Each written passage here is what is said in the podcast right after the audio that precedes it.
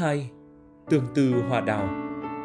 Đã lâu lắm, Chúng mình không được tin tức của nhau, quỷ nhỉ Chiến tranh cắt đứt ân tình của hai ta. Thôi đành lấy câu vận mệnh Để khuây dần thường nhớ vậy. Nhưng thường nhớ kỳ lạ lắm. Có những đêm không ngủ, Nằm nghe tiếng mưa rơi.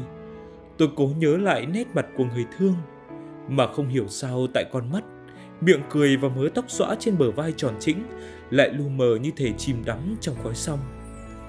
Mà trái lại, có những kỷ niệm rất bé nhỏ, rất tầm thường lại hiện ra rõ rệt, không suy xuyển một ly trong trí óc của người nặng nợ lưu ly, nằm buồn trong gác nhỏ ngâm câu thơ nhớ vợ. ủ ê nét liễu sầu tuân gió, thổn thức tình thơ lệ ướt đào, hoa tuổi còn đâu duyên tác hợp, mây bay rồi nửa giấc chiêm bao Tôi nhớ những buổi tối trên con đường tòa án ngàn ngát mùi hoa sữa. Nhớ những đêm trăng hai đứa dắt nhau trên đường giảng võ xem trèo. Những đêm mưa ngâu. Thức dậy thổi một nồi cơm gạo vàng, ăn với thịt con gà mái ấp. Bao trùm tất cả những niềm thương nỗi nhớ ấy, tôi nhớ nhất một đêm cuối tháng riêng, đầu tháng 2 năm ấy. Hai đứa mới quen nhau, cùng ăn chung một quả vú sữa của một người bạn phương Nam gửi ra cho, rồi đánh tam cúc cho tới nửa đêm về sáng. Bây giờ, ngồi xem én nhạn bay, có lúc tôi cũng bổ một vài quả vú sữa ra ăn. Nhưng ăn thì lại nhớ đến một đêm tháng hai đã mất, để mùa xuân kia có trở lại, cũng bằng thừa. Yêu cái đêm tháng hai ấy không biết chừng nào, nhớ những buổi đánh tam cúc và rút bất không biết thế nào mà nói. Lúc ấy Tết đã hết từ lâu. Mọi người đã trở lại với công việc thường ngày như cũ. Nhưng mùa xuân vẫn còn phơi phới trong lòng những người khách đa cảm, nhìn đâu cũng thấy diễm tình bát ngát.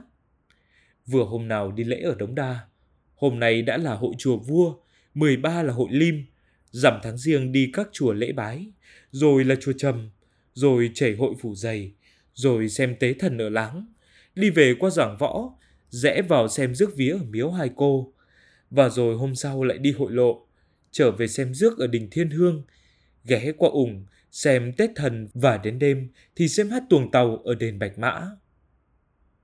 Ở bất cứ hội hè nào, đàn bà con gái cũng đẹp nõn nà. Hoa rét còn đọng ở ngọn cây, ngọn cỏ. Những con mắt cười với những con mắt, những bàn tay muốn nắm lấy những bàn tay. Lòng người ấm áp muốn gửi sự ấm áp cho người thương mến. Quái lạ, sao cùng là đất nước mà ở miền Bắc trời lành lạnh nên thơ đến thế, mà ở nhiều miền khác thì lúc ấy trời lại nóng, rồm sẩy, cắn nhoi nhói muốn làm người ta cào rách thịt ra. Ăn cái gì cũng không ngon, vì mệt quá. Đêm ngủ chẳng đẫy giấc vì càng uống nước đá lại càng háo trong người. Cái máy lạnh mở cho hết cỡ, cũng chẳng làm thắm được tấm lòng yêu thương mệt nhọc. Người con gái đa tình xa nơi phần tử, đêm nằm bỗng thấy buồn tê tê ở trong lòng, vì chợt nhớ đến một câu hát cũng còn nhớ được lúc mẹ Du khi còn bé ở đất Bắc xa xôi.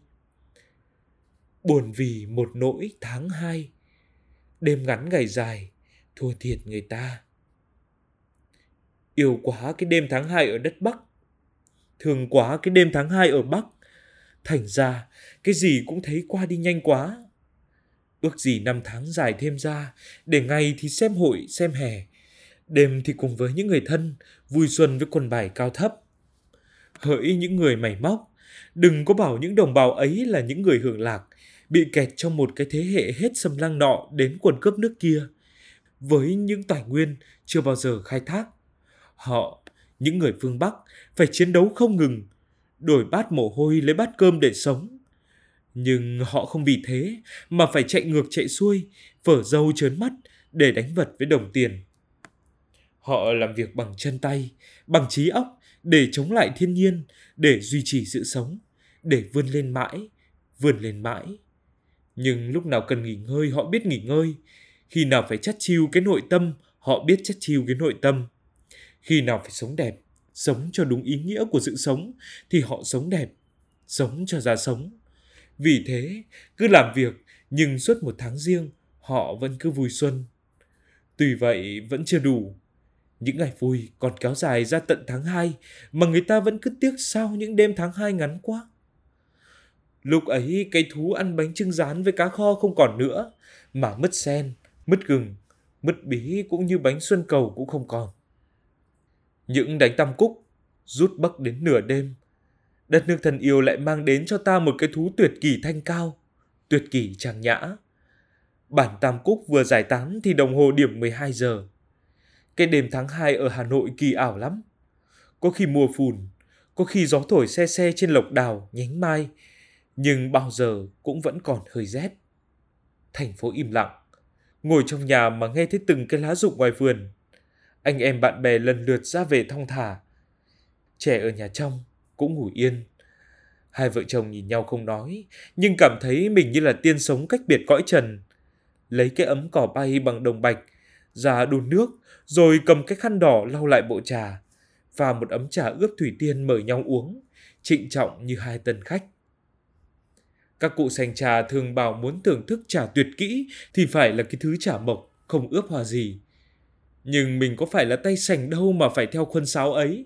Chỉ biết là vợ con ở trong nhà, học đòi các cụ gò thủy tiên, còn thừa thì đem trồng trong cát, chơi hoa đến hết ngày rằm, đem cắt những bông hoa hãy còn tươi, ướp trà tàu rồi sấy cất đi, để dành.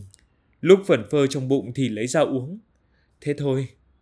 Ôi chào, cần gì phải trà mộc, cần gì phải nước giếng thành tân. Cứ cầm cái chén quân đưa lên môi và nghĩ rằng hoa thủy tiên là do vợ mình gọt, trà thủy tiên là do vợ mình ướp.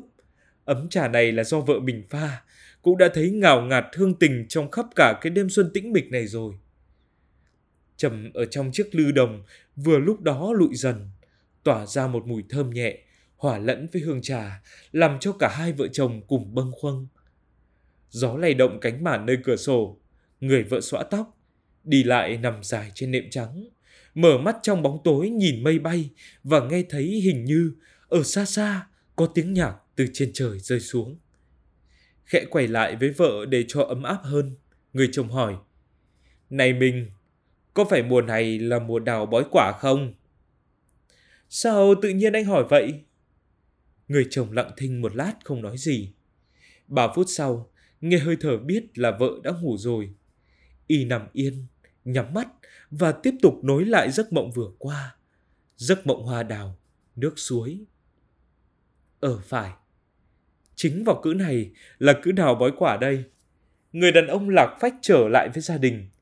Đêm tháng hai năm ấy, nằm bên người vợ thương bé nhỏ, mơ màng thấy cửa động thiên thai. Cách đây đã lâu rồi, cũng vào cữ tháng hai như thế này, y đã lạc bước vào một thứ thiên thai nơi trần thế rực rỡ hoa đào, mồng mênh nước suối ở vùng biên thủy Bắc Việt. Chính vào khoảng tháng 2 này đây, có một buổi sáng y đã cưỡi con ngựa thồ, đi nhởn nha một mình lên 90 ngọn thập vạn đại sơn. Đến cái đoạn một trong 90 ngọn chín ngọ ấy, gác sang đất nước Việt Nam, quả là đã có một lúc y tưởng là thiên thai thực. Vì rừng đảo bát ngát cút ngàn, trời đất êm du mà ngẩng mặt lên trời nghe như có tiếng tiêu tiếng địch. Con ngựa thồ đi khẽ từng bước một. Hàng nửa ngày đường mới thấy tít tắp đằng xa, có mấy cô sơn nữ mặc váy thủy ba, bịt khăn trắng ven đầu, đi đu đưa ven suối. Nước suối trong văn vắt. Bóng các cô sơn nữ chiếu xuống nước, làm cho một người hóa hai. Y như thể các cô tiên đi hái hoa trong vườn của nhà trời mà ta vẫn thấy trong các chuyện thần tiên khi còn nhỏ. Người thổ trồng đào nhiều. Người ta đã thấy có những gốc đào cổ thụ đến hai ba người ôm mới xuể. Du khách đi Lào Cai, đến Sapa cũng qua một rừng đào, đẹp không kém đào ở Thập Vạn Đại Sơn. Đi vào rừng, trời mù mù như thể có sương bao phủ. Nhưng bỗng nhiên đến một khúc quẹo, trời sáng hẳn ra. Nhìn lên không có một đám mây, trời nắng ấm, trông cứ y như là ngọc lưu ly vậy. Gió từ trên đỉnh cao thổi xuống, làm rung động những cành cây. Hoa đào rơi lả tả trên cỏ xanh như một cơn mưa màu sắc. Vừa lúc đó, có ba cô nàng cưỡi ngựa thổ vắt chân về một bên, nhởn nhơ đi dưới trận mưa hoa, vừa nói chuyện vừa ngửa mặt lên trời cười. Hoa đào vương vào tóc, rủ lên vai áo, làm bật cái cạp và cái nẹp họa Trần Hoa Cái hoặc Trần Đường Triện, trông y như thể là ba cô tiên nữ. Bây giờ ngồi nghĩ lại những hình ảnh xa xưa ấy, tôi vẫn còn thấy đời ngọt ngào như có vị đường và tưởng như không bao giờ có thể quên được hương thơm, quyến rũ của trời nước, của hoa đào, của da thịt những cô sơn nữ đẹp não nùng, sầu biếng biếc, ngửa mặt lên cười một cách hồn nhiên trong cánh rừng bạt ngàn, sàn dã hoa đào. Dù khách, dù là hoạt động đến đâu, những lúc ấy cũng cảm thấy xe sắt trong lòng mà chán ngán cái đời sống phồn hoa hệ lụy. Buộc con ngựa thồ dưới gốc cây, anh nằm trên thảm cỏ, hé hé con mắt nhìn những cánh hoa đào rơi lạ tà ở quanh mình và nghe tiếng suối nước ở xa xa, thì thầm, thủ thì như ca lời ân ái. Anh ơi đừng về nữa, ở lại đây anh, ở lại đây anh. Nghe tiếng suối vọng vào khe núi, núi thì thầm cùng mây, mây tâm tình với gió, và gió chạy trong rừng đào nhắc lại. Ở đây anh, ở lại đây anh. Chính giữa lúc đó, có một trái đào rơi xuống nệm cỏ, cầm trên tay. Du khách thoáng thấy một điểm e ngại, sợ cầm mạnh thì làm mất cái đẹp của đào đi. Trên khắp mình đào ưng ực hồng, có những sợi lông tơ óng ánh như lông tơ trên mặt cô gái dậy thì. Cứ cầm ở tay chơi đã thấy ngàn ngát thơm rồi. Nhưng nếu anh đưa lên miệng cắn một miếng thì anh sẽ giật mình cái thơm của đào, không có thứ trái cây gì sánh kịp. Mà có cắn một miếng như thế, anh mới lại càng thấy trái đào hé mở đẹp không biết bao nhiêu.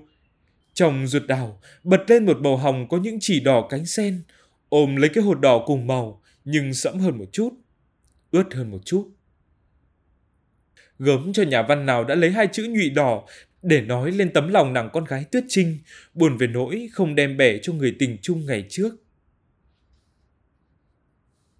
Ở miền Nam nước Việt, sang tháng 2, ta có không biết bao nhiêu thứ trái cây, nào mận, nào xoài, nào cam, nào quýt, nào vú sữa, thứ nào cũng ngon, thứ nào cũng quý. Nhưng tại sao tôi vẫn cứ mơ ước những trái đào thổ ở Cao Bằng, Lào Cai, Sapa hay ở biên thủy giáp Vân Nam nhìn sang ngọn Tây Phàn? Tôi nhớ những buổi trưa trong sáng cùng nằm trên ngọn cỏ với những cô nàng người thổ. Bỏ ra một hào bạc, ăn cả một vườn đào. Muốn hái bao nhiêu thì tùy ý.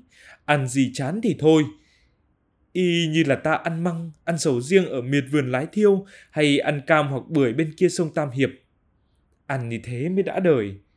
Vừa ăn, vừa nhớ đến những câu chuyện cũ nói về những con chim ăn đào từ bên tàu rồi tha hột về đánh rơi trên miệt núi biên thùy. Đầm chồi, mọc cây, sống cả hàng thế kỷ, đem lại cho ta những quả đào sơn dã đỏ tía như đào tiên mà Đông Phương Sóc ăn trộm trong vườn đào bạt Tây Vương Mẫu, hoặc những câu chuyện ma xó canh vườn đào, ai ăn trộm một trái thì đếm một, ăn hai thì đếm hai. Anh cảm thấy sống trong một cuộc đời hiền. Anh cảm thấy sống trong một cuộc đời huyền thoại mà mắt cô gái thổ là suối, tóc cô gái thổ là cầu, để cho anh đi đến bến yêu thương. Anh mơ về một ngày xa xưa đã từng phiêu bạt đến một bản thổ ở Lao Cai với một gia đình thổ. Ngày ngày trông sang hồ kiều, tưởng tượng đến sự tốt tươi của trai gái đùa cười trong nắng lung linh như ngọc. Từ 5 giờ chiều, tuyết phủ các thôn xóm ngút ngàn. Ngồi nhìn ra chung quanh, anh cảm thấy đắm chìm trong một sa mạc lạnh tê, trắng xóa, vừa nên thơ vừa ghê rợn. Vì thỉnh thoảng lại nghe thấy một con chim kêu quái gở hay tiếng của một đoàn sơn cầu nhìn lên mặt trăng buồn hiu hiu mà chu lên. Anh sờn ra gà. Nhưng trong lòng thì cảm thấy như nóng lắm. Lúc ấy mà bước xuống thang, ra vườn hái lấy một quả tuyết lê ăn, anh thấy tỉnh táo một cách lạ kỳ và đồng thời mang máng thấy rằng sống ở đất Bắc vào cái cữ riêng hai sướng quá. Sướng không chịu nổi, cây lê có tuyết phủ, trông như vẽ ở trong một bức tranh một xứ lạnh châu Âu. Trái lê cũng thế, Đúng là một trái cây bằng thủy tinh. Anh cầm trái lê, khẽ gõ vào chân thang. Bằng tuyết phủ ở bên ngoài rụng xuống. Lấy dao bổ ra, thưởng thức từng miếng nhỏ. Tôi đố có thứ trái cây ướp lạnh nào ngọt sớt, dịu hiền và thơm ngát, thơm ngào như thế đấy. Anh không cần nhai. Cứ để lưỡi xuống miếng lê thì nó đã tan ra từ lúc nào rồi. Móc cọc cũng thuộc loại này và sản xuất vào tháng 2 này, cũng về vuốt khẩu cái của người ăn như thế, nhưng hơi cúng mình một chút. Tuy nhiên, yêu quá là yêu, nên ăn thế nào cũng thấy ngon vì cái ngon lành của mỗi thứ có tính cách riêng biệt, cũng như mỗi giây trong chiếc tỳ bà gieo lên một thứ tiếng tơ đồng khác nhau.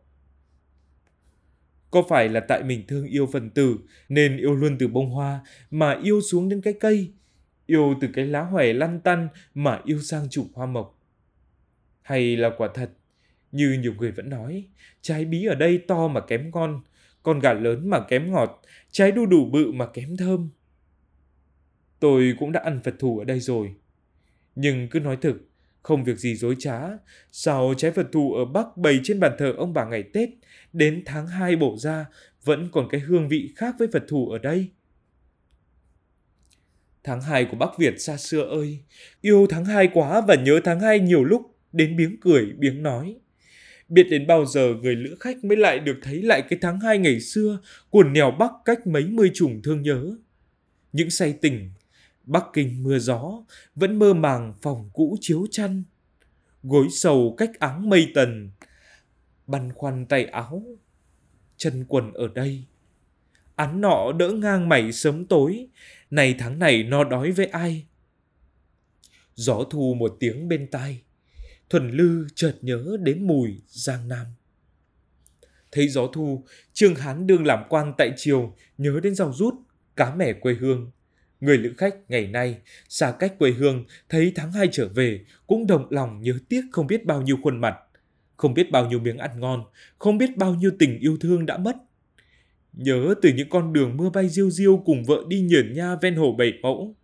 Nhớ những đêm trèo lên ngọn đồi trên đường về Pháp Vân, hái một trái cam, vừa ăn, vừa nghe tiếng trống trèo xa xa vọng về mà nhớ lại.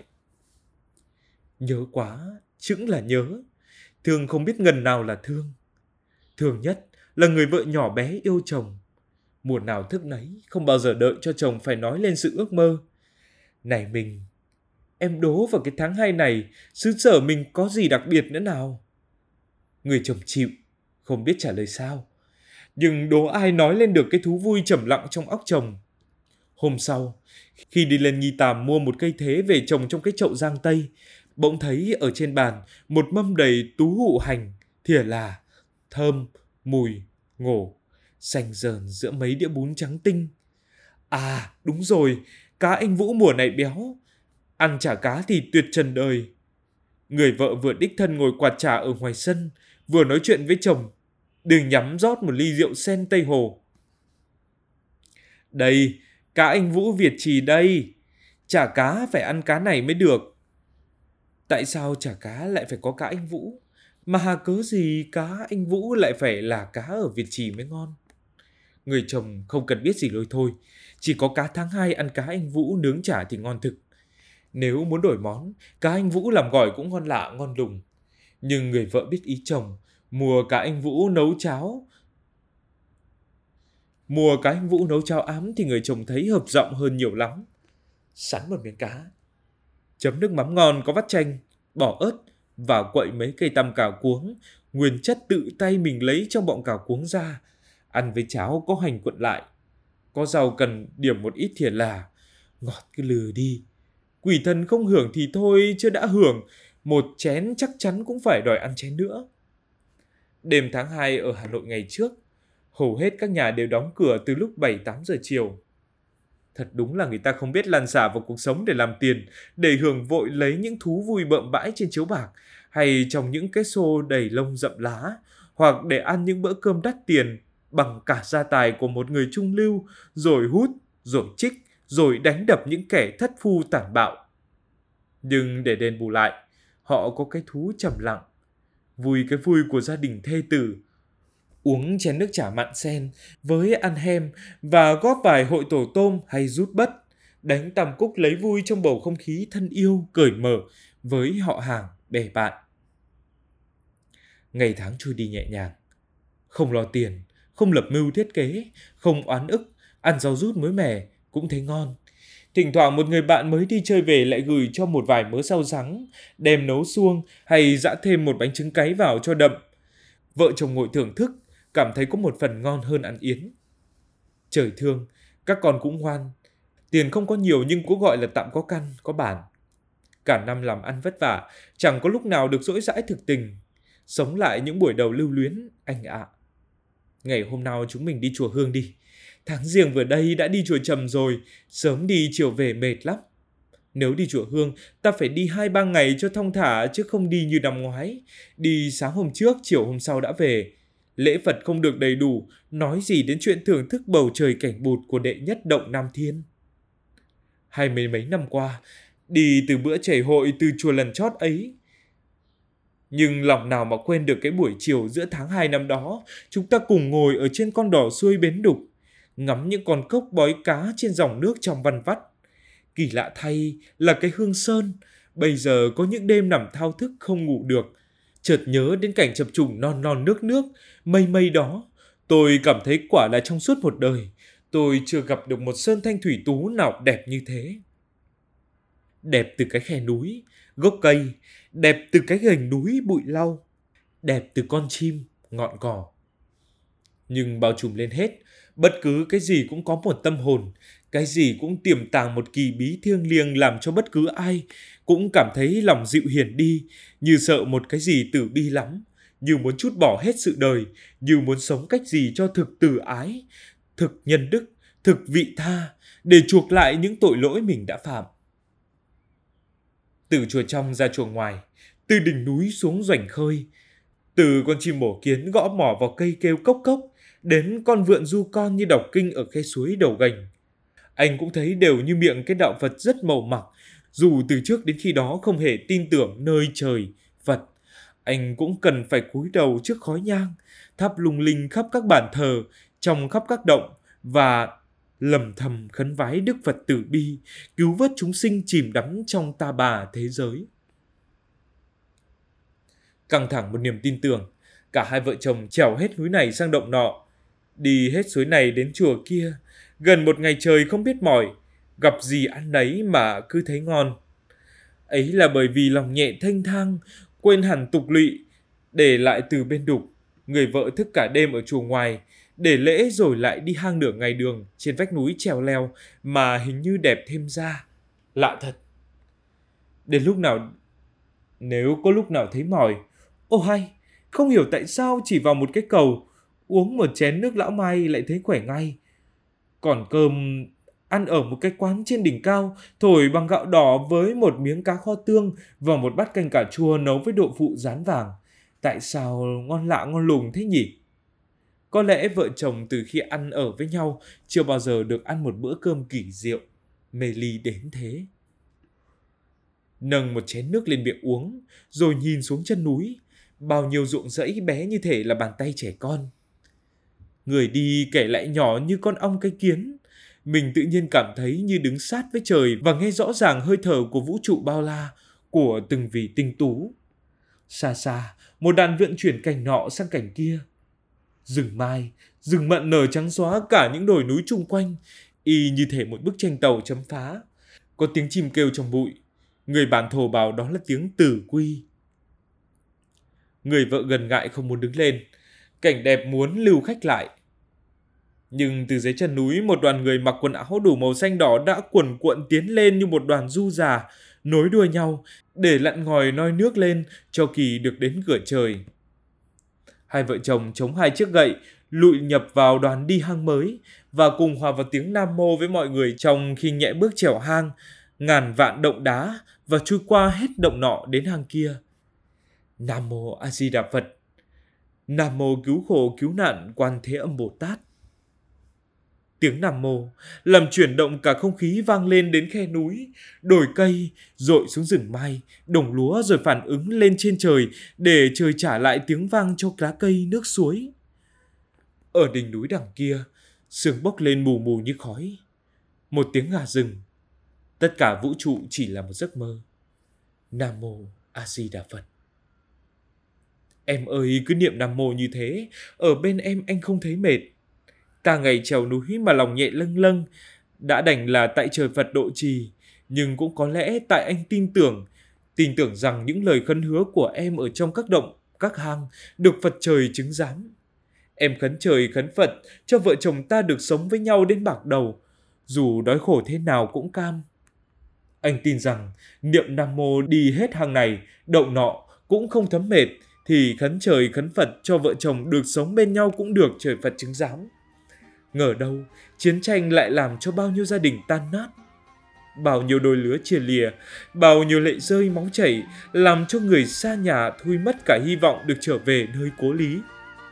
Uống lại chén trà thủy tiên, nhìn những người thân mến cũ và ngâm với người thương khúc bạc ai. Nam mô A Di Đà Phật. Nam mô Quan Thái Âm Bồ Tát. Ước gì cứ niệm như thế mà được trời Phật chứng giám thực thì mình cứ niệm không ngừng để trả cho sạch nợ lưu ly, trở về phần tử một ngày, một ngày thôi cũng được. Để kể lại tình tương tư với người yêu bé nhỏ, uống một chén rượu Tây Hồ với miếng cá anh Vũ nướng vàng và nằm trong rừng đảo thổ biên thùy, nghe hoa đảo rụng lả tả xuống vai các cô nàng cưỡi ngựa, in bóng lung linh xuống dòng nước trong như ngọc.